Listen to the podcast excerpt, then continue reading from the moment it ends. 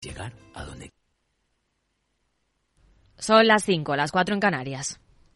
Capital Radio, servicios informativos.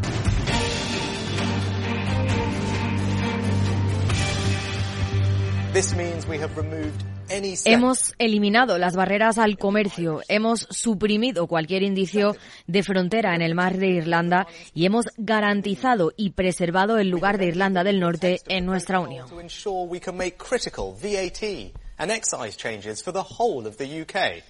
Rishi Sunak, el primer ministro de Reino Unido, anuncia el acuerdo entre la Unión Europea y el Reino Unido sobre Irlanda del Norte. El llamado Acuerdo de Windsor es una solución que va a proteger al mercado único de la Unión Europea y las necesidades de Reino Unido, según la presidenta de la Comisión, Ursula von der Leyen. Se reducen los controles aduaneros y este marco garantiza que podamos distribuir los bienes por todos los lugares de Reino Unido, ha dicho. Y esta semana el Tesoro Público apela de nuevo al mercado y lo hará con una puja en la que subastará cuatro denominaciones distintas de deuda a media, a medio y largo plazo y en la que espera colocar entre 5.250 y 6.750 millones de euros. El Tesoro ofrecerá a los inversores bonos del Estado a tres años, obligaciones a siete años, otras a diez años y otras obligaciones a 15 años indexadas a la inflación. En otro orden de asuntos, la ministra de Asuntos Económicos, Nadia Calviño, se ha mostrado hoy en contra de establecer en la ley de vivienda un límite máximo de aumento del 3% de todos los alquileres en las llamadas zonas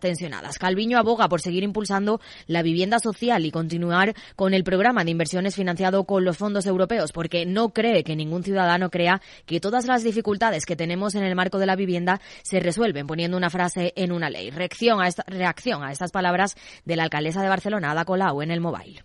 El presidente Sánchez, conmigo en Barcelona, hace cinco años ya, se comprometió a hacer esta regulación que ponga el tope para impedir estos abusos en los alquileres, para limitar esas subidas abusivas de los alquileres. Es un compromiso del presidente Sánchez. Lo ha reiterado en distintas ocasiones y lo que le estamos diciendo es que no podemos esperar más. Yo le pido al presidente Sánchez que demuestre que el presidente es él y no la señora Calviño, que cumpla con su palabra porque está en juego la vida de miles y miles de familias. Y como les decía, pistoletazo de salida del Congreso Mundial de Móviles en Barcelona. Las telecos se alían para rentabilizar sus redes, lanzando Open Gateway, una iniciativa que abrirá las funciones de las redes a los desarrolladores. Telefónica y otros 20 operadores crean una plataforma común que pondrán a disposición de los desarrolladores y que les permitirá tener una línea de ingreso adicional. El presidente de Telefónica, José María Álvarez Payete, ha vuelto a pedir una contribución justa de las grandes tecnológicas. Las seis mayores compañías del sector acumulan el 60% del uso de las redes y las telecos llevan años denunciando que lo hacen sin abonar nada. Merecemos un ecosistema mucho más equilibrado. Este nuevo mundo necesita colaboración y colaborar significa que todos contribuyan con una parte justa del esfuerzo. Tengamos estas palabras en mente. Reparto justo. El presidente de Telefónica cuenta con el apoyo de Bruselas, que ya ha dado el primer paso para crear una tasa. Y despedimos febrero con la luz el doble de cara que el mes pasado. Pedro Díaz, buenas tardes. Buenas tardes, así es. El precio en febrero es superior con respecto a los 70 euros por megavatio hora registrados en enero, aunque sigue lejos de los niveles mostrados tras la crisis energética derivada de la invasión rusa a Ucrania. Eh, son casi 60 puntos menos con respecto al precio de la electricidad de agosto, el mes más caro de la historia. Las causas apuntan a la menor producción de renovables en comparación con el mes de enero, que pasa de, con- de concentrar el 57 al 45% de la generación peninsular. En consecuencia, se incrementa el uso de los ciclos combinados de gas y la tecnología de producción es más cara. Pese a ello, el mecanismo ibérico abarata la luz en casi 7 euros en el mes de febrero, a pesar de que no se aplicó durante 8 días, dado que el precio del gas estuvo por debajo del máximo fijado por el gobierno. En comparación con otros socios europeos, la luz cae en Alemania por debajo del precio medio español en febrero, mientras que en Francia ronda los 150 euros y en Italia el precio medio se va por encima de 160 euros por megavatio hora. Claves del mercado. Jornada alcista para los mercados europeos. A media hora de que finalice la sesión superan las subidas del 1%, exceso- excepto la Bolsa de Londres. El IBEX 35 rebut- rebota un 1,25% en los 9.316 puntos, mientras que en Wall Street también se imponen las compras. Ricardo González, gestor de GPM, ha analizado hace unos minutos en Mercado Abierto la situación de Wall Street. Los índices estadounidenses eh, siguen en alza, ¿no? Pero eh, con peros, porque como venimos comentando desde hace semanas, eh, Europa, la renta variable europea lo sigue haciendo mejor que la americana y en febrero no hemos vuelto a ver, bueno, a falta de dos jornadas, ¿no? Lo que llevamos de mes, Estados Unidos cae un 2,61% tomando como referencia el SP500 y Europa sube un 0,37%. Es de esperar que se mantenga esta situación, ¿no? esta mayor fortaleza de Europa con respecto a Estados Unidos, mientras el dólar a medio plazo esté débil. Y en el mercado de divisas, según las pantallas de XTV, un euro se cambia por un dólar seis centavos. Les dejamos con más información aquí en Mercado Abierto con Rocío Arbiza.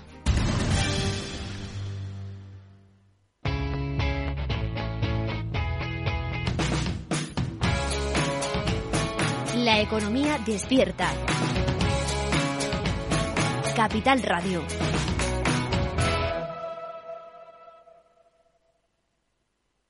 ¿Es de los que busca oportunidades en todas partes? Únase a más de 300.000 inversores de todo el mundo comprometidos con su trading. Con CMC Markets obtendrá una experiencia de trading mejorada con una plataforma de nivel institucional varias veces premiada con más de 12.000 activos a su alcance. Opere con el mejor. Pruébelo sin compromiso con una cuenta demo. Entre en cmcmarkets.es o llame al 911 140 700. CMC Markets, su broker online de confianza. Los CFD son instrumentos complejos y están asociados a un riesgo elevado de perder dinero rápidamente debido al apalancamiento. El 77% de las cuentas de inversores minoristas pierden dinero en la comercialización con CFDs con este proveedor. Debe considerar si comprende el funcionamiento de los CFDs y si puede permitirse asumir un riesgo elevado de perder su dinero. Si quieres conocer mejor las empresas con las que trabajas, empieza por Informa. Compruébalo con tres informes gratis, el nuestro para que nos conozcas más y los dos que tú elijas para tu negocio. Solicítalos ya en Informa.es. Informa, líder en información empresarial. Lauri, decidido. La despedida la hacemos en Gandía. Prepara el bikini. Lauri, que en Gandía vive el ex de Jesse. Que nos vamos a Málaga. Lauri, que no, que dan mal tiempo. A Bilbao, pinchos y party. Lauri, una cosita, que al final es despedida conjunta. Te hago administradora del grupo que no puedo más. En Renfe tenemos más de 1500 destinos para que siempre puedas llegar a donde quieras llegar. Nadie te da más. No todos los trenes son como Renfe. Renfe, tu tren. Tardes de Radio y Economía. Mercado Abierto Siete con Rocío Arbiza. Siete minutos sobre las cinco en punto de la tarde, sobre las cuatro si nos están escuchando desde Canarias. Una jornada en la que tenemos tono positivo generalizado en las bolsas. Tenemos a esta hora de la tarde al mercado americano con alzas, sobre todo el Nasdaq 100, que se acerca al 1% de repunte. Encontramos aquí en Europa buen comportamiento generalizado, más de un 1,5% están subiendo varios índices, entre ellos, por ejemplo, el CAC 40 de París, más de un 1% arriba el DAX y también nuestro IBEX 35, que está de momento por encima de la cota de los 9.300 puntos. En una jornada marcada por la presentación de resultados, son varias las empresas que han presentado hoy. Al cierre esperamos algunos nombres. Hemos conocido también en las últimas horas cifras de algunos grandes protagonistas de la jornada y algunos de los valores que cotizan en el mercado continuo. Estamos pendientes también, por ejemplo, del AR España, que ha triplicado su beneficio en el último año hasta los 73 millones de euros, con una mejora en las valoraciones de los activos. Y enseguida, precisamente, nos vamos a detener un poquito más en el sector inmobiliario. Redrive, el renting de usados de ALD Automotive, patrocina este espacio. Entra en aldautomotive.es y descubre todas las ventajas. España suma más de 100 socimis y se esperan unas 35 más en los próximos dos años. El recuento y los cálculos en adelante son de Armanex, que es asesor registrado en BME Growth y primer listing sponsor nacional en Euronext Access de París. Comprobamos el auge de esta figura societaria diez años después de ponerse en marcha aquí en España la primera, con Antonio Fernández, presidente de Armanex. ¿Qué tal, Antonio? Muy buenas tardes. Muy buenas tardes, muchas gracias por vuestra llamada. Bueno, 80 socimis listadas en BME Growth al cierre del último ejercicio y 30 más de origen español en el Euronext ACES parisino, más de cuatro socimis en el continuo y dos gigantes en el IBEX, que son Merlin Properties y Colonial. Desde el tiempo transcurrido, desde la puesta en marcha de esta figura societaria hasta ahora, y con estos datos que estamos comentando sobre la mesa, ¿podemos hablar de eclosión en el sector de socimis? Bueno, yo creo que es eh, la, palabra eclosión es un poco grandilocuente. Lo que sí que se comprueba que eh, era un producto, un servicio, una fiscalidad muy contrastada a nivel europeo en la OCDE. Es una figura que existe desde 1961 y que España ha tenido una receptividad, pues como no podía ser de otra forma, pues muy atractiva. Eh, en algunos datos que sacamos en el informe, el año pasado la inversión extranjera en Socimis, que salieron a cotizar, era superior al 90%. Entonces, yo lo que creo es más que se consolida, se, se, da confort a los inversores extranjeros y es una figura que funciona perfectamente. El pero, en todo caso, sería que, en general, nuestras SOCIMIS, las SOCIMIS españolas, son pequeñas, son de poco volumen. Bueno, quizá, que están adaptadas a nuestra economía. Nosotros, pues, no tenemos grandes tenedores de, de, grandes inmuebles. Eh, el parque inmobiliario está muy atomizado y han sido perfectamente adaptadas. Yo creo que esta es uno de los factores de éxito que tenemos en Estados Unidos. Escasamente hay algunas pocas más socinis que rate, que se llaman allí, que, que en España, pero el valor medio es de 6.000 millones. Y aquí, pues estamos por, por 150, 130 millones.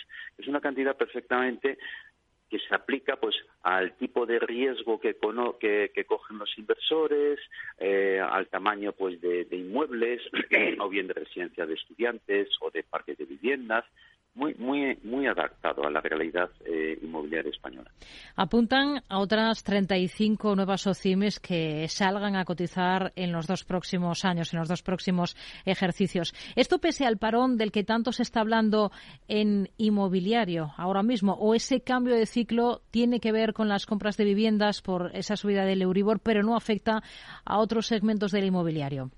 Bueno, es que hay, distintos tipos de inmobiliario, ¿no? Eh, digamos que eh, de forma genérica eh, se tira por delante inmobiliario hacia vivienda, cosa que puede ser verdad y yo de ninguna manera soy experto en el sector inmobiliario. Nosotros somos financieros.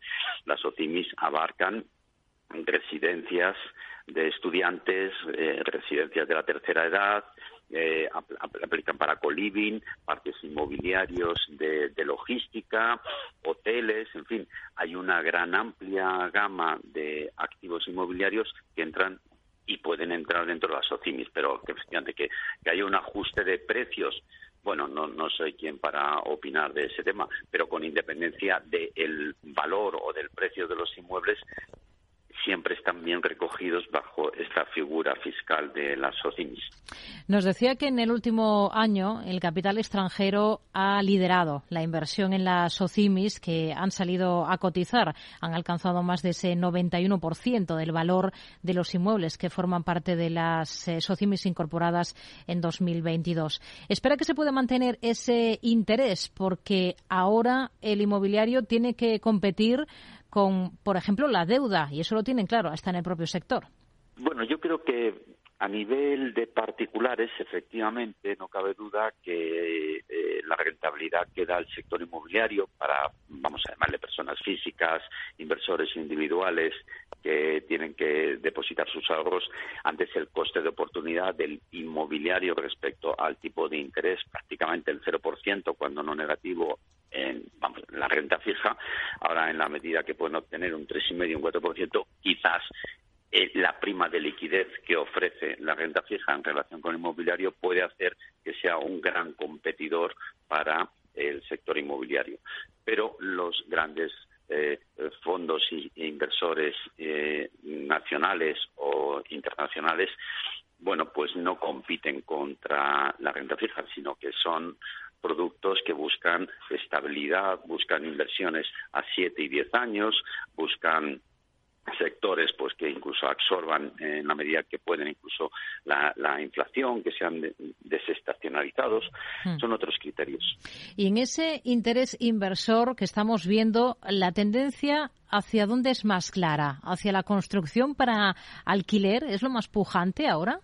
Sí, el año pasado sí, sí, sí, va cambiando. O sea, tuvimos una primera época de centros, primero de hoteles, luego pasaron centros comerciales, luego pasaron residencias de estudiantes, en fin. Sí, hay sectores en donde se va madurando el precio, se van madurando estudios de mercado y, sí, no, no voy a decir que son modas, pero bueno, coincide que son ciclos. El año pasado, efectivamente, el Bill la necesidad de vivienda de alquiler en España y como cuando afloraron llevaban trabajando un año o dos años en montar la estructura, en conseguir los fondos y, como venían de tipo de interés al 0% y la necesidad de alquiler que hay en, eh, en España, pues han hecho que salgan ahora, pero no, no, no es un producto que haya surgido en forma inmediata. Cuando llegan a ser SOCIM y salen a cotizar, hay un trabajo previo de como mínimo un año, dos años. ¿eh? O sea, todo es un fruto de una maduración media, media larga. Ustedes están detrás, además de impulsar una modificación legislativa para que en España las SOCIMIS puedan invertir en activos agrarios en línea con lo que sí ocurre ya en los principales países europeos. ¿En qué punto está este tema? ¿Cuáles son las reticencias? Bueno, nosotros somos, sí, sí, nosotros intentamos un poco eh, hacernos eco de los comentarios, expectativas eh, que van surgiendo en el mercado. Y efectivamente, en todo entorno, en todo nuestro entorno eh, económico, pues esta figura que, como dije anteriormente, desde 1961 en la mayoría de los países permiten inversiones en bienes inmuebles de naturaleza urbana, que es la española, en bienes de naturaleza urbana, agrícola, ganadera y forestal. Es decir, que tendría sentido con todo lo que estamos viviendo con la guerra de Ucrania, con todo lo que estamos viviendo de la competencia de países como eh, Marruecos, Argelia, Turquía o Argentina, incluso Holanda, en temas agrícolas, tuviéramos eh, el, acceso eh, y, las ventajas que ofrecen las OCIMIS para el sector agrícola, de que España pues es una gran potencia y que necesita también que se reorganice y que se adapte como ha pasado con el sector inmobiliario puro. Nos parece que es una medida que no afecta sustancialmente a la ley de las OCIMIS y lo hemos intentado pues con el Ministerio de Agricultura, con la Dirección General del Tesoro y con Hacienda. Y, veremos si en las elecciones o alguna eh, comunidad autónoma o algún partido político o algún aspirante al gobierno o algún colectivo pues ayuda a empujar. Pero por el año y medio que llevamos con, esta iniciativa, hay una receptividad altísima y en algunos casos una sugieren que hay una necesidad. Pues nos quedamos con ello. Antonio Fernández, presidente de Armanex. Gracias por atender la llamada de Mercado Abierto en Capital Radio. Muy buenas tardes. Muchas gracias a los dos. Saludos, gracias. Redrive, el renting de usados de ALD Automotive, ha patrocinado este espacio. Entra en aldautomotive.es y descubre todas las ventajas. Tardes de Radio y Economía con Rocío Arbiza. Y del sector inmobiliario y el mundo de las SOCIMIS vamos a detenernos ahora en otro asunto en profundidad. ¿Dónde ponemos el foco esta tarde, Selena Niazbala? Hoy ponemos el foco en China, en concreto en el techo de deuda de la economía asiática que encara su Asamblea Popular Nacional anual en medio de tensiones geopolíticas y económicas. 全党全军，全国各族人民。A pesar de que parece que la deuda central del gobierno chino está bastante contenida, el déficit municipal del país se ha disparado a causa de la recesión inmobiliaria y los controles de COVID-0. Estas variables aumentan la posibilidad de que estalle una crisis de deuda en el mercado chino. Para que nos hagamos una idea de los términos en los que hablamos, según estimaciones del grupo de inversión CLSA, la deuda del gobierno local se ha disparado hasta el 66% del producto Producto Interior Bruto de China desde el 29% de hace una década. En paralelo, la deuda central prácticamente se ha mantenido estancada, siendo los gobiernos regionales los que han asumido la mayor carga de los problemas fiscales de la economía asiática, de tal manera que la foto final que queda es una relación deuda-PIB del gobierno central de solo el 24% frente al 15% de hace una década. Y es que cuando los inversores se preocupan por los elevados préstamos de China, se refieren a a los de los promotores inmobiliarios o las autoridades municipales. No hablan del libro del gobierno central. No obstante, Fitch espera que la deuda del gobierno general aumente al 56% del PIB para finales de este mismo ejercicio de 2023, teniendo en cuenta también los desacuerdos entre China y Estados Unidos que abarcan prácticas económicas y comerciales. Un fuerte desmoronamiento de estos lazos económicos entre China y Estados Unidos generaría un impacto en la oferta global de proporciones catastróficas, aunque este escenario para la agencia de calificación crediticia es poco probable.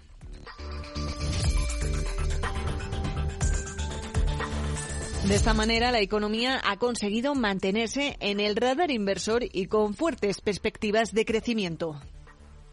Crecer casi el doble que el año que viene, gracias a eh, lo que llamamos efecto base. Es decir, el año pasado no pude ir de viaje, este año sí. El año pasado no pude comprarme un coche, este año sí. Es importante, pero la inversión que contribuye más de la mitad al crecimiento de China no va a despertar tanto como quizás uno podría imaginar, porque los problemas de fondo continúan, son los mismos.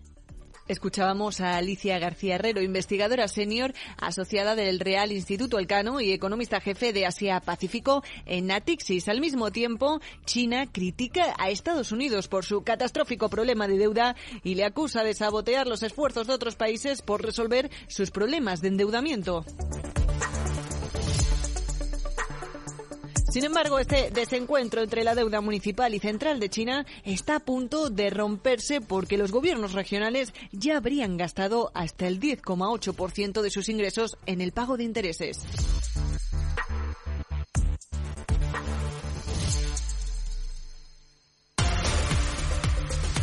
Mercado Abierto con Rocío Arbiza. Seguimos en Mercado Abierto. Momento de saludar a Darío García, analista de XTV. Darío, ¿qué tal? Muy buenas tardes. Buenas tardes, ¿cómo estáis? Y de mirar a la macro, sobre todo, porque tenemos algunas referencias hoy en Estados Unidos, tenemos datos de pedidos de bienes duraderos del mes de enero, tenemos datos de ventas de viviendas. ¿Qué le han parecido? Eh, pues han tenido un dato, han mostrado todavía un incremento de, de la fortaleza ¿no? que tiene la economía estadounidense y a pesar de que este dato lo que debería haber reflejado, al igual que otros datos que fueron muy fortalecidos de la semana pasada, una apreciación del dólar bastante importante, parece que hemos visto una venta masiva, a pesar de que estos pedidos de bienes duraderos y los contratos de viviendas lo que están reflejando es todavía una fortaleza en el consumidor estadounidense bastante importante, aunque también sabemos que por la el, modelo de, economía que tiene Estados Unidos basado en el crédito puede que hasta que no se corte literalmente el grifo por parte de las entidades financieras o que cubran potencialmente posibles impagos futuros, no veremos un freno a este comportamiento que aún así, bueno, pues siguen mostrando que queda mucho recorrido por delante y que algunos miembros, como el último que hemos conocido de la Reserva Federal, apunta a tres alzas adicionales de 25 puntos básicos antes de que empiece el mes de agosto. Estamos conociendo además declaraciones de algunos de los gobernadores de la Reserva Federal, por ejemplo, las últimas de Philip Jefferson, en las que asegura que la inflación de una amplia gama de servicios en Estados Unidos sigue siendo obstinadamente alta, aunque el menor crecimiento de los salarios podría ayudar a frenar los precios también en esas partes de la economía estadounidense. Aquí en Europa hemos tenido algunos datos, por ejemplo, de confianza del consumidor, que se ha colocado menos 19 puntos en línea con lo esperado, ¿no? Sí, el término general de la confianza del consumidor en línea con lo esperado no ha generado mucho movimiento, pero si vemos el resto de publicaciones macro de la eurozona han sido bastante malos. Por un lado, hemos visto el sentimiento en el ámbito económico de febrero que ha caído más de 10 más de de, un punto completo desde los 100,9 que se esperaba a los 99,7. De hecho, ha caído por debajo del dato anterior. Y luego, si nos vamos concretamente a los datos de confianza del sector industrial y confianza en el sector servicios, vemos una caída muy importante porque no solo han sido datos inferiores a lo esperado, del 2,1 al 0,5 en industrial y el 12,4 al 9,5 en el caso de servicios, sino que es que además estas dos publicaciones están por debajo de los datos del mes anterior. Por lo tanto, sí que estamos viendo un detrimento del sentimiento en el conjunto de la eurozona. Hmm. Hoy estamos viendo cómo el euro está recuperando algo de terreno frente al billete verde estadounidense, tratando de acercarse de nuevo a esa cota de 1,06. Está en 1,0594 unidades. ¿Qué estrategia seguirían ustedes ahora con este cruce? Así es, pues en este caso ha llegado a testear efectivamente por encima de los de los 1.06, concretamente para que lo tengamos en, cuenta, pues voy a deciroslo justo ahora mismo el tipo de cambio euro dólar, el comportamiento que ha tenido. Además, en los últimos minutos la cotización ha llegado a superar el 1.062, muy brevemente para luego corregir de nuevo por 1.06. Seguimos viendo que hay una tendencia positiva a una apreciación del euro hasta que veamos a mitad del mes de marzo la próxima decisión de tipos de la Reserva Federal, pero si bien es cierto que este comportamiento que estamos teniendo de recuperación es la tendencia principal que vivimos sobre todo desde finales del año pasado y que dependerá enormemente de la próxima decisión de la Reserva Federal y de los próximos datos macroeconómicos, sobre todo de Estados Unidos, para ver si estamos de nuevo ante un cambio de tendencia correctivo o si, por lo tanto, esta corrección de las últimas cuatro o cinco semanas, prácticamente desde que terminó el mes de enero, simplemente es un parón para moverse de manera continuada a una recuperación del euro. Hmm. Hoy hemos escuchado también declaraciones del gobernador, el que va a ser el próximo gobernador del Banco de Japón, Kazuo Ueda, señala que tiene ideas sobre cómo el Banco Central podría salir de su estímulo masivo, pero un cambio hacia una política más estricta solo se produciría, dice, cuando la inflación tendencial del país aumente eh, significativamente. No sé cómo debemos interpretar eh, estas declaraciones de UEDA. Sí, pero no. Hay que esperar ese cambio del BOG. Pues en este caso lo que debemos eh, interpretar de Kazuo Ueda, que es el próximo gobernador a partir del 1 de abril, es que va a mantener la senda continuista de, política laxa por parte del, Banco de Japón a la espera de que efectivamente veamos un cambio significativo, es decir, que veamos una consistencia en la caída de los precios del consumidor, en este caso de, de Japón, y bueno, si vemos el tipo de cambio, claramente eh, nos está dejando en evidencia que todavía queda mucho terreno de depreciación, en este caso de la divisa japonesa, frente a los dos principales pares.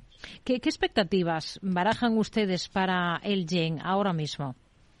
Pues en este caso, tanto para el euro como para el dólar, en donde el yen en este caso es la divisa cotizada, seguimos viendo una depreciación constante. El yen en este caso frente al euro ha, rozado hoy la cota de los 144 yenes y medio frente al euro, que además es una zona de resistencia importante que si consigue romper podríamos ver de nuevo una depreciación continua hasta los 146 y en el caso del dólar estadounidense lleva estable en torno a los 136 y 136 y medio las últimas dos jornadas desde los máximos vistos el pasado jueves de la semana pasada y en un contexto similar, zona de resistencia que dependerá enormemente más de lo que hagan los otros bancos centrales porque no hay pistas claras de que el Banco de Japón vaya a cambiar su política. Darío García, analista de XTB, gracias por su análisis con nosotros. Muy buenas tardes. Un placer, hasta la próxima. Ahora mismo tenemos al euro en 1,0590 unidades según las pantallas de XTV. Selena.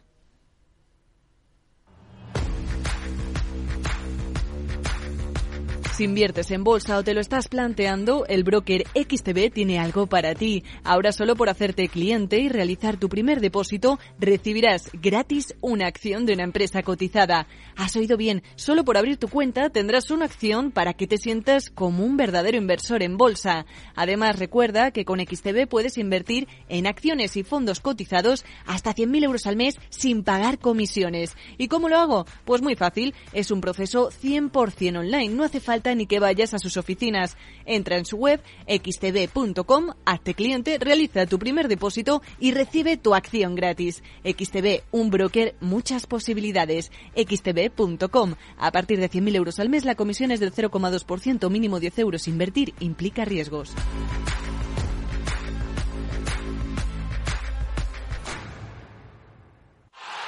Acción! ¿La has visto? ¿Qué acción? Una acción gratis. Ahora consigue una acción gratis por hacerte cliente de XTB y descubre cómo se siente un inversor en bolsa. Descarga la app de inversión de XTB, hazte cliente, haz tu primer depósito de cualquier importe y disfruta de tu acción gratis para empezar a invertir. Invertir implica riesgos. Términos y condiciones de la promoción en xtb.com.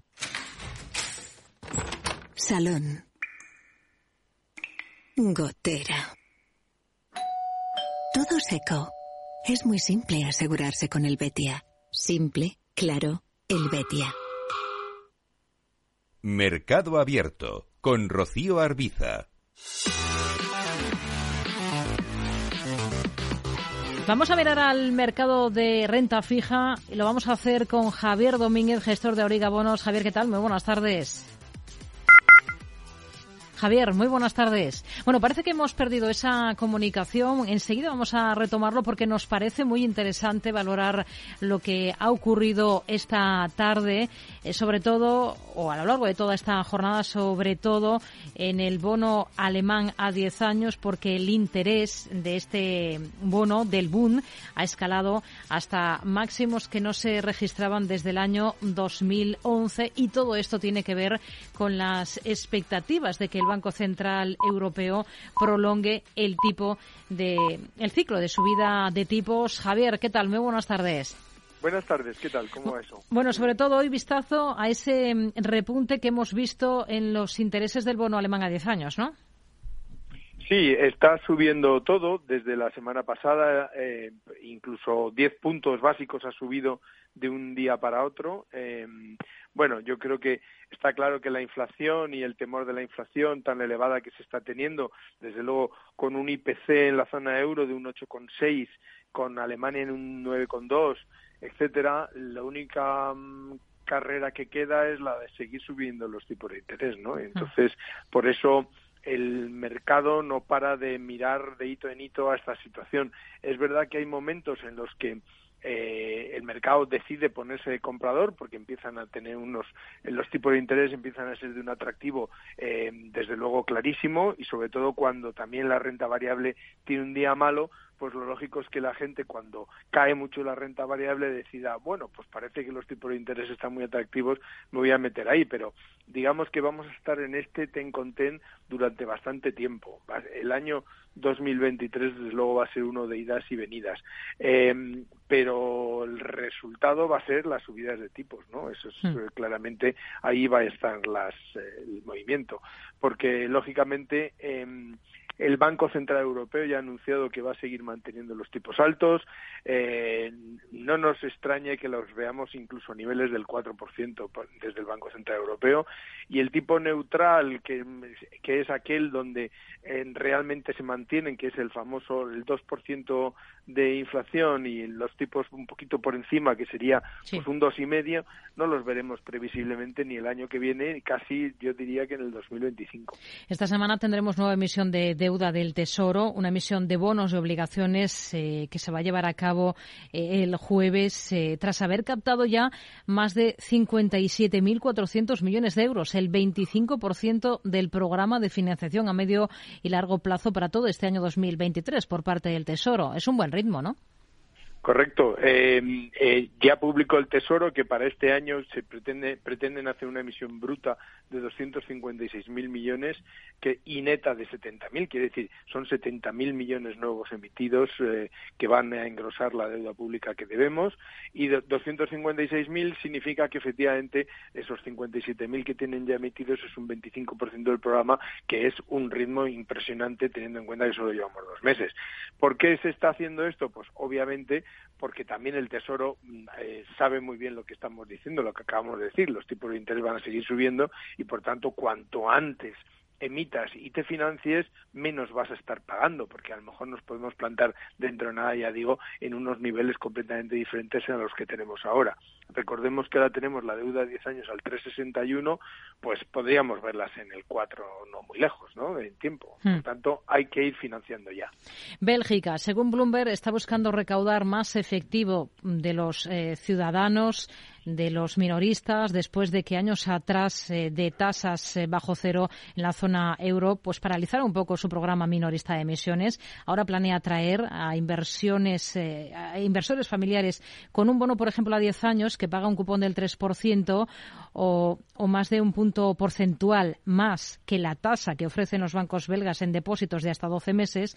Ahí la comparativa. Pero también se está ofreciendo por parte del Tesoro belga una nota a tres años con una tasa de interés del 2,60%. ¿Qué, ¿Qué le parecen estos, mm, estos intereses?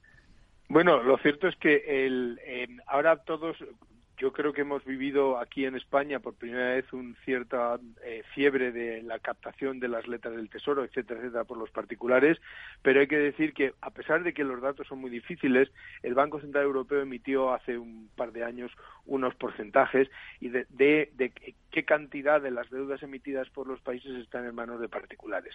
Hay que decir que España, por supuesto, es el último de la cola en, emisión, porque es el solo el 0,2% eh, de lo emitido de la deuda pública está en manos de particulares y empresas españolas residentes, que esos son 3.000 millones dentro de un contexto de un billón y medio. Solo nos siguen detrás los, los eslovacos, que tienen el 0,3, nosotros el 0,2, el 0,3, pero claro, el total emitido por los eh, por Eslovenia, perdón, es de 5.500 millones. Nosotros tenemos un billón y medio. En fin, Estamos muy mal España con, en ese lado. Pero, sin embargo, en el caso de Bélgica, pues tiene un 3,3, que eso eh, evaluado serían aproximadamente unos 16.500 millones emitidos. Quiere decir que ya tiene un porcentaje importante de interés por parte de los particulares. Eh, por supuesto, nada parecido con lo de Italia, que según esto es un 9%, serían unos 250.000 millones de euros aproximadamente en manos de particulares, en fin, que son el número uno. Pero bueno, a lo que voy es, en Bélgica, efectivamente, yo creo que lo están retomando porque es muy atractivo. El hecho de tener a particulares como tus deudores es tremendamente atractivo por la estabilidad que dan y por lo poco eh, eh, son eh, fieles hasta el final y además van participando con sus propios ahorros. Lo cierto es que son tipos de interés muy eh, interesantes y tenemos ahora, por ejemplo, que la deuda efectivamente a tres años está el 2,97 belga, la deuda belga, y que el 10 años está el 3,24, eh, que ya digo que está por encima de nosotros, perdón, por debajo de nosotros, que estamos el 3,61. De manera que los belgas han hecho muy bien mirando esto, sí que es hmm. verdad que su nivel de emisiones es bajísimo comparado con el nuestro, ¿no? Porque tiene una deuda total emitida de eh, medio billón, cuando nosotros tenemos 1,5 billones. Javier, Javier Domínguez, gestor de Aurigabonos, gracias. Muy buenas tardes. Muchas gracias, adiós, buenas tardes. Tardes de Radio y Economía. Mercado Abierto con Rocío Arbiza. Momento de analizar el cierre de la sesión en el mercado español de renta variable con Antonio Aspas, socio de Bayern Hall Gestión de Activos. Antonio, ¿qué tal? Muy buenas tardes. Buenas tardes. Bueno, hoy hemos estado muy pendientes sobre todo del sector de las telecomunicaciones, arrancado el mobile y allí hemos conocido esa propuesta de compañías Orange, Telefónica y Vodafone, entre otras muchas que se alían para monetizar sus redes. ¿Qué, qué les parece la estrategia? Bueno, pues que la verdad es que las las operadoras de telecomunicaciones llevan mucho tiempo buscando la forma de mejorar sus, rentabilidades que son muy bajas para las fuertes inversiones que tienen que hacer y así pues van los resultados que vemos de los últimos 15 20 años que son pues márgenes cada vez inferiores. Hmm. Escenario para Fluidra que hoy ha subido con fuerza después de presentar resultados. Sí, pues eh, ya vemos que la compañía está muy bien gestionada en un sector eh, oligopolístico pero bastante cíclico. El negocio de la vivienda pues supone un peso importante de, la contratación nueva de Fluidra y esto pues afecta a que la bajada de las nuevas viviendas en Estados Unidos pues ha supuesto un impacto pero esperamos que para los próximos años eh, el crecimiento de beneficios vuelva a máximos. Hmm. ¿Qué le han parecido los resultados de CIE Automotive?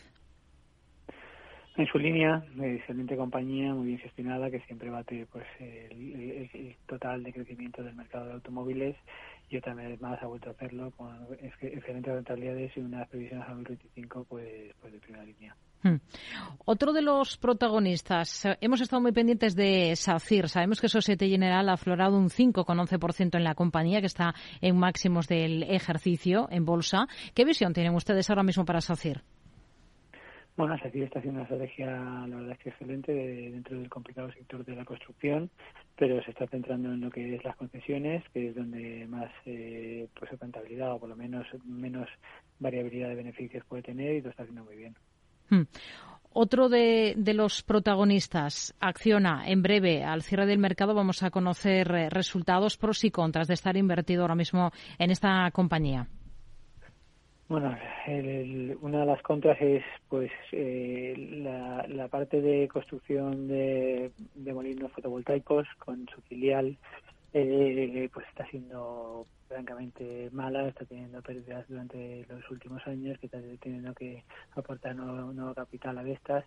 Y, luego la subida de tipos pues también tiene un impacto importante ya que la, construcción de, los generadores eólicos pues nuevamente lleva aparejada un nivel de deuda alto que con la subida de tipos de interés pues supone un costes. Antonio Aspa, socio de Bayern Hall Gestión de Activos. Gracias por su análisis con nosotros. Muy buenas tardes. Gracias a vosotros. Una jornada en la que hemos visto rebote generalizado en todas las plazas del viejo continente, con el IBEX 35 por encima de esa cota durante toda la jornada eh, de los 9.300 puntos el selectivo español con avances superiores al punto porcentual, con protagonismo sobre todo, como decimos, para algunos de los valores que han presentado resultados, como es el caso de Fluidra, que se ha disparado pues cerca de un 7% al cierre de la sesión. Enseguida nos vamos a acercar a una compañía, en este caso, cotizada en Estados Unidos, a UPS. A Coruña, provincia. 956 kilómetros de costa y caminos infinitos dan para mucho paisaje. Me quedé sin aliento delante de aquella vista. Subí a las rocas más altas y vi aquello como nunca lo había visto. Volví a descubrir lugares increíbles. Hay mucho paisaje que ver y lo tienes muy cerca. Deputación da Coruña.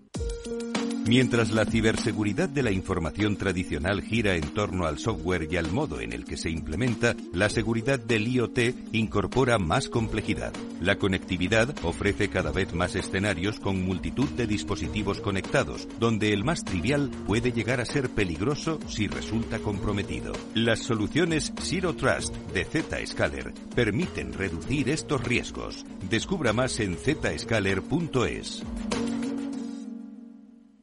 Mercado Abierto con Rocío Arbiza.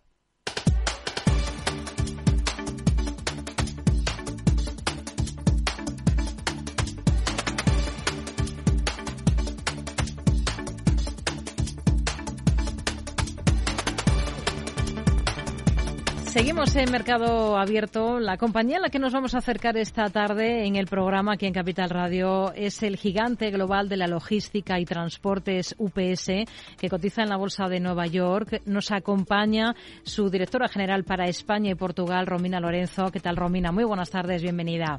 Hola, Rocío, buenas tardes. Muchas gracias por recibirnos. Bueno, eh, estamos ahora mismo en plena temporada de presentación de, resultados, tanto en Estados Unidos como aquí en Europa. Si echamos un vistazo a los globales de la compañía, a los eh, resultados globales de UPS arrojan ganancias de unos 11.500 millones de dólares en el último ejercicio, con unos ingresos que repuntan un 3,1%. Pero si nos quedamos con el último trimestre, sí que se observa un descenso del 2,7% en las ventas. ¿A qué lo achacan esto ustedes? ¿Se acaba, digamos, el efecto pandemia? En realidad, si vemos lo que ha pasado en el último trimestre del 2022, vemos una rentabilización de lo que es el e-commerce, ¿sí? que no está al nivel que estaba durante la pandemia. Y, y, es normal, y es algo natural que pasa. Ahora la gente puede salir e ir a comprar. De todas formas, seguimos viendo que los niveles de e-commerce siguen más altos que antes de la pandemia. O sea que sigue creciendo, pero ya, por suerte, vemos que el B2B, business to business, mm. ha empezado a remontar y está creciendo. Y eso es donde más nos estamos enfocando actualmente. Mm. Eh, como UPS, tenemos dos principales objetivos, pilares para, para este año, que son fomentar las pymes, contribuir a su crecimiento, porque consideramos que las pymes son el motor de la economía y ahora más que nunca debemos apoyarlas para que sigan creciendo. Y otro de nuestros pilares es healthcare, que está creciendo mucho la industria de la sanidad y mm, hemos adquirido el año pasado una empresa que se llama Bomi Group. Eh, es una empresa que tiene representación en Europa y también en Latinoamérica y con esto estamos creciendo en esta rama de, del negocio que es healthcare, que es muy importante, donde vemos que es donde mayormente va a estar focalizado nuestro crecimiento para este año. Mm. Es una, es una compañía, por lo que tengo entendido, eso, em, que les permite, por ejemplo, sumar instalaciones con control de temperatura, ¿no? En varios eh, países que tienen muchos empleados. Aquí en España también tiene presencia hasta el momento esta empresa. ¿Les afecta aquí a la unidad, a la división de la península ibérica, me refiero? Sí, BOMI está eh, en 14 países.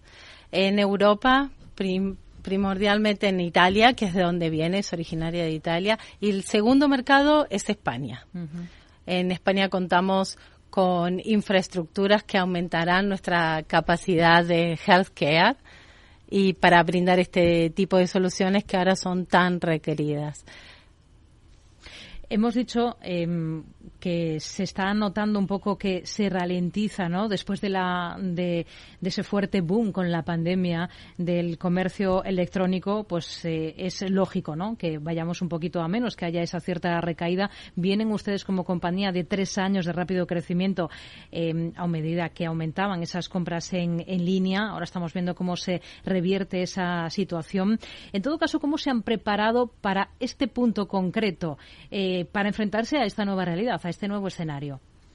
Sí, como te comentaba, este año seguimos proyectando eh, un crecimiento. Es verdad que la resiliencia va a ser fundamental para poder seguir creciendo y brindando lo que, lo que nuestros clientes y el mercado nos está demandando actualmente a través de las pymes, apoyar su crecimiento, brindándoles soluciones digitales, haciendo, facilitándoles la exportación que es hacia donde apostamos, y todo lo que es la rama de healthcare, con esta nueva adquisición para seguir creciendo mm. y, brindar soluciones que les permitan a, a las empresas de healthcare crecer y tener visibilidad sobre todo visibilidad de, de, sus envíos y el control de temperatura que es tan importante en este tipo de, mm. de negocios, de mercado. Se dice que un gigante de la mensajería y paquetería como son ustedes, UPS, eh, son un buen termómetro al final de la economía mundial. ¿Cómo diría que está la realidad económica aquí en España por lo que ustedes palpan?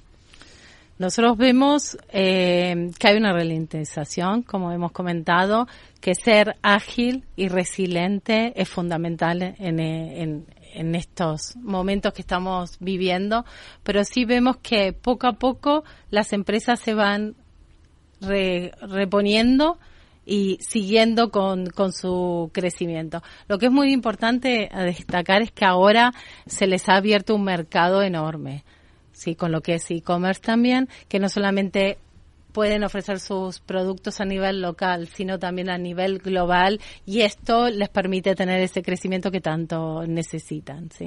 Y a nivel económico, como sabemos, las exportaciones el año pasado han crecido un 23% en España, o sea que hay muchísimas oportunidades. La inflación es el auténtico caballo de batalla ahora, ahora mismo. ¿Ustedes cómo la están afrontando como compañía?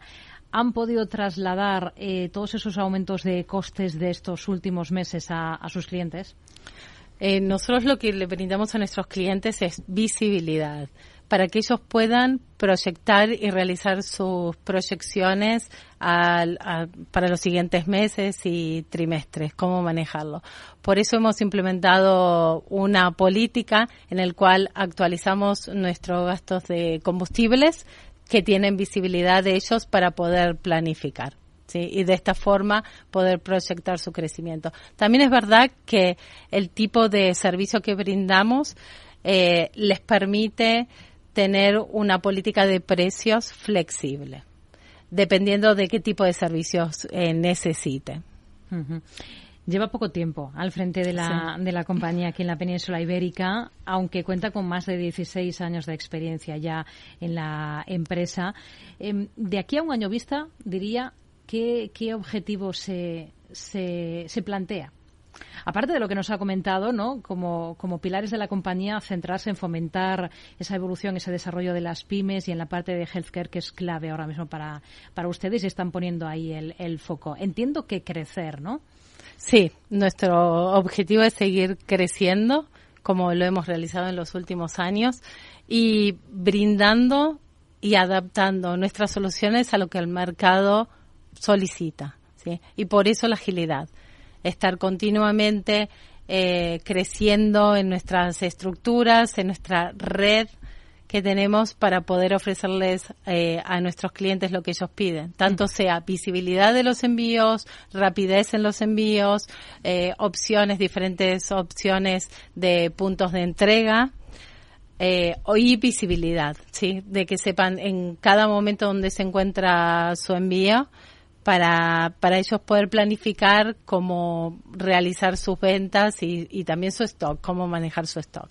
Por hacernos un poco una idea, ¿Cuántos envíos diarios puede hacer una compañía como UPS aquí en la península ibérica? Nosotros exportamos alrededor de 87.000, 100.000 envíos, ¿sí? Y recibimos por importaciones también más o menos 110.000 envíos diarios. Hmm. Habla mucho de exportación desde que, desde que hemos comenzado la entrevista. Ese es el grueso de la, del negocio de la compañía aquí en España. Los envíos hacia, hacia el exterior, eh, ¿cuánto pesarían los envíos aquí en la península ibérica? El tipo de, paquetería que nosotros manejamos en lo que es Small Package son envíos inferiores a 32 kilos. Y todo lo que supera ya lo lleva eh, otra rama de negocio que tenemos que es Freight Forwarding. Eh, si miramos, en realidad, de media estaríamos hablando, depende, de, de desde 5 a 15 kilos. Sí, depende qué tipo de negocio. Sabemos que e-commerce eh, son envíos inferiores a 5 kilos y todo lo que es B2B mm, alrededor de 15, 20 kilos. ¿Cuánto están invirtiendo para mejorar las capacidades de logística de la compañía aquí en España? Eh, nosotros hemos abierto un hub en Barcelona, hemos realizado una inversión de 40 millones en este hub. Eh, es un, uno de los 18 hubs certificados por UPS a nivel global, el cual cuenta, está todo automatizado y cuentas con unas soluciones de sostenibilidad eh, muy importantes. Se autoabastece de energía, tiene control de temperatura y, y, tenemos varios proyectos para, para seguir creciendo, ¿sí? de, de nuevas instalaciones que tendremos y iremos comunicando a lo largo del año. Hmm. Pero ha tocado una pata muy interesante que tiene que ver con la sostenibilidad, ¿no? Que ahora todo el mundo está muy centrado y un gigante de la logística y del transporte, pues tiene mucho que decir ahí. ¿Cuál es el compromiso de UPS con la sostenibilidad? con la reducción del impacto medioambiental de todas las operaciones que hace la compañía. Nosotros tenemos una hoja de ruta eh, por ejemplo, de las emisiones de CO2 es tener un 50% de reducción por paquete entregado. Eh, por otro lado, eh, tenemos una solución que son los eh, puntos de recogida, en el cual le brindamos a nuestros clientes diferentes opciones de entrega más sostenibles que esto está teniendo muchísima acogida de parte de nuestros clientes. Actualmente contamos con 3.700 puntos de recogidas en el cual el cliente puede seleccionar dónde quiere que el envío del paquete sea entregado eh, antes de efectuar la entrega, tanto sea un punto de recogida que sabe que en este punto de recogida una entrega tiene una disminución de un 33% de CO2, o sea, mucho más sostenible que una, una entrega en domicilio. O sea, que aportan toda esa información, todos esos datos para también hacer a los clientes partícipes de ese plan de sostenibilidad de la compañía, ¿no? Entiendo que sí, para que también puedan decidir ellos mismos. Eh, vemos que cada vez se tiende más a tener entregas más sostenibles y el cliente está muy concienciado con esto. Entonces prefiere tener eh, acercarse hasta un punto de recogida que queda a pocos metros de su casa para poder eh, contribuir, que tenemos que contribuir todos para mm. lo que es la sostenibilidad. Mm. Entiendo que entre los frentes que ustedes tienen que trabajar está en, en esa sostenibilidad por un lado de los centros logísticos de la propia compañía y luego la otra parte, importante o pata importante tiene que ver con, con el transporte, ¿no? Con los vehículos que, que utilizan. Yo no sé qué metas o qué objetivos concretos se, se marcan ustedes ahí.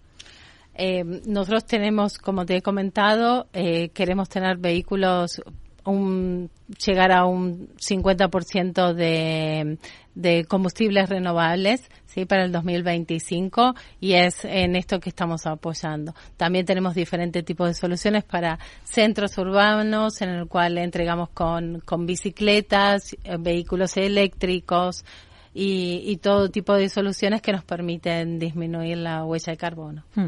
Y en la parte de gobierno corporativo, es cierto que son una empresa con un fuerte compromiso con el liderazgo femenino dentro de la, dentro de la organización, ¿no? En este sentido, ¿qué objetivos tienen? Eh, actualmente el objetivo es llegar a tener un 35% de mujeres en puestos de, de alta dirección. Eh, ahora en España, mi equipo directivo, 50% somos mujeres. O sea que ya hemos alcanzado y sobrepasado ese objetivo. También tenemos varios programas que, que desarrollamos internamente para el desarrollo de la mujer dentro de la compañía.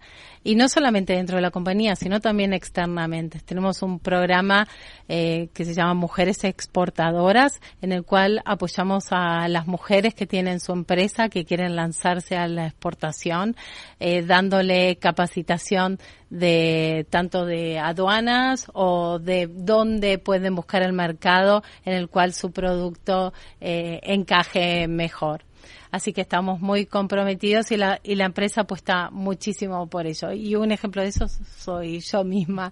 De hecho, participé de, de un programa que se llama Women Leadership que, mm, que, tiene UPS hace bastantes años, hace más de cinco años que lo estamos desarrollando, en el cual eh, desarrollan a las mujeres para ocupar eh, grupos de mm, puestos de directivos y no solamente con formación, sino también eh, teniendo más visibilidad de lo que es todo el negocio. Y hay una anécdota que a mí me gusta contar mucho, es que de, de parte de mis compañeros eh, masculinos he recibido muchísimo apoyo durante mi carrera y ellos se han abierto a mí, me han demostrado, me han mostrado qué es la operativa. Yo vengo de finanzas, no de operaciones, y gracias a ellos eh, me han demostrado que hay un lugar en la logística para la mujer, ¿sí? que es un preconcepto que había antes que la mujer no encajaba muy bien en este en este segmento, en este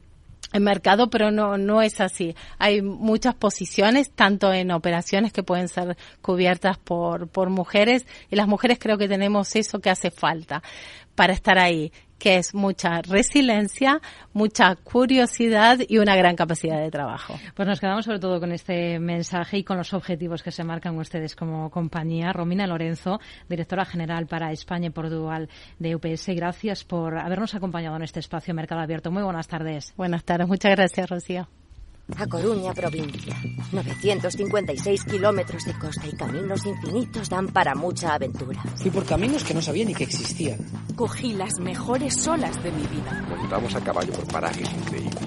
Se me puso el corazón a mil. Hay mucha aventura que vivir y la tienes muy cerca. Deputación da Coruña. Si quieres entender mejor todo lo que rodea a nuestro sector alimentario, tienes una cita en La Trilla un gran equipo de especialistas te acercará a la actualidad económica y política desde el campo hasta la mesa. Conocerás sus principales innovaciones sin olvidar las producciones más tradicionales. Los sábados de 8 a 9 de la mañana con Juan Quintana, La Trilla de Capital Radio. Tardes de Radio y Economía. Mercado Abierto con Rocío Arbiza. Lo siguiente, nuevo capítulo de nuestras historias de la bolsa con Javier Luengo. Historias de la bolsa. Un podcast en colaboración con BME. ¿Alguna vez se han preguntado dónde queda registrado que ustedes tienen en cartera una acción del Santander o qué parte de la propiedad de Inditex es suya, de llevar el registro de todos los valores negociables del mercado se encarga la Sociedad de Gestión de los Sistemas de Registro, Compensación y Liquidación de Valores, que así dicho es complejo y no se entiende la primera. El nombre comercial, o como todos lo conocemos al menos, es el de Iberclear.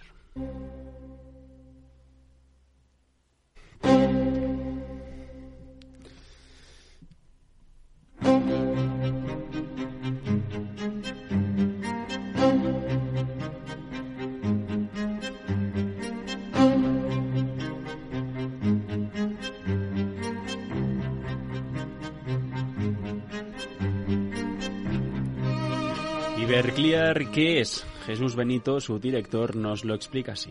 Un depositario central de valores que tiene una función notarial cuando un emisor como Santander emite acciones o renta fija, nosotros anotamos centralmente esa emisión y eh, luego posteriormente ese es el nacimiento del valor, lo que hay es la vida del valor que hay mercado secundario, compra-ventas. Nosotros liquidamos centralmente esas operaciones de compra y venta y también gestionamos la, eh, la, vida del valor de, eh, desde el punto de vista de corporate events, de eventos corporativos. Funciones básicas de gestión de un valor. Nace, crece y muere. Aquí lo de reproducirse se lo dejan a otros, aunque la tarea principal es una y es clara. Parte de poscontratación última, que es eh, registro, custodia y liquidación de las operaciones. Lleva el registro contable correspondiente a los valores representados por medio de anotaciones en cuenta admitidos a negociación en el mercado de la deuda pública. Los valores también en la bolsa de valores, la renta variable, la renta fija, los admitidos a negociación en los secundarios, oficiales y multilaterales y otros que no están admitidos a negociación en los mercados secundarios, pero que sí que están en mercados regulados o sistemas multilaterales. En el año 87 se crea la central de notaciones en el Banco de España para la deuda pública. Es la primera vez que se desmaterializan los títulos físicos en España y se anotan y se representan en anotaciones en cuenta. Productos que antes cada uno tenían a su padre y a su madre, pero que con el tiempo nos dimos cuenta que no era nada eficaz. Que llegamos a tener en un momento de los 90 hasta seis depositarios centrales de valores. Teníamos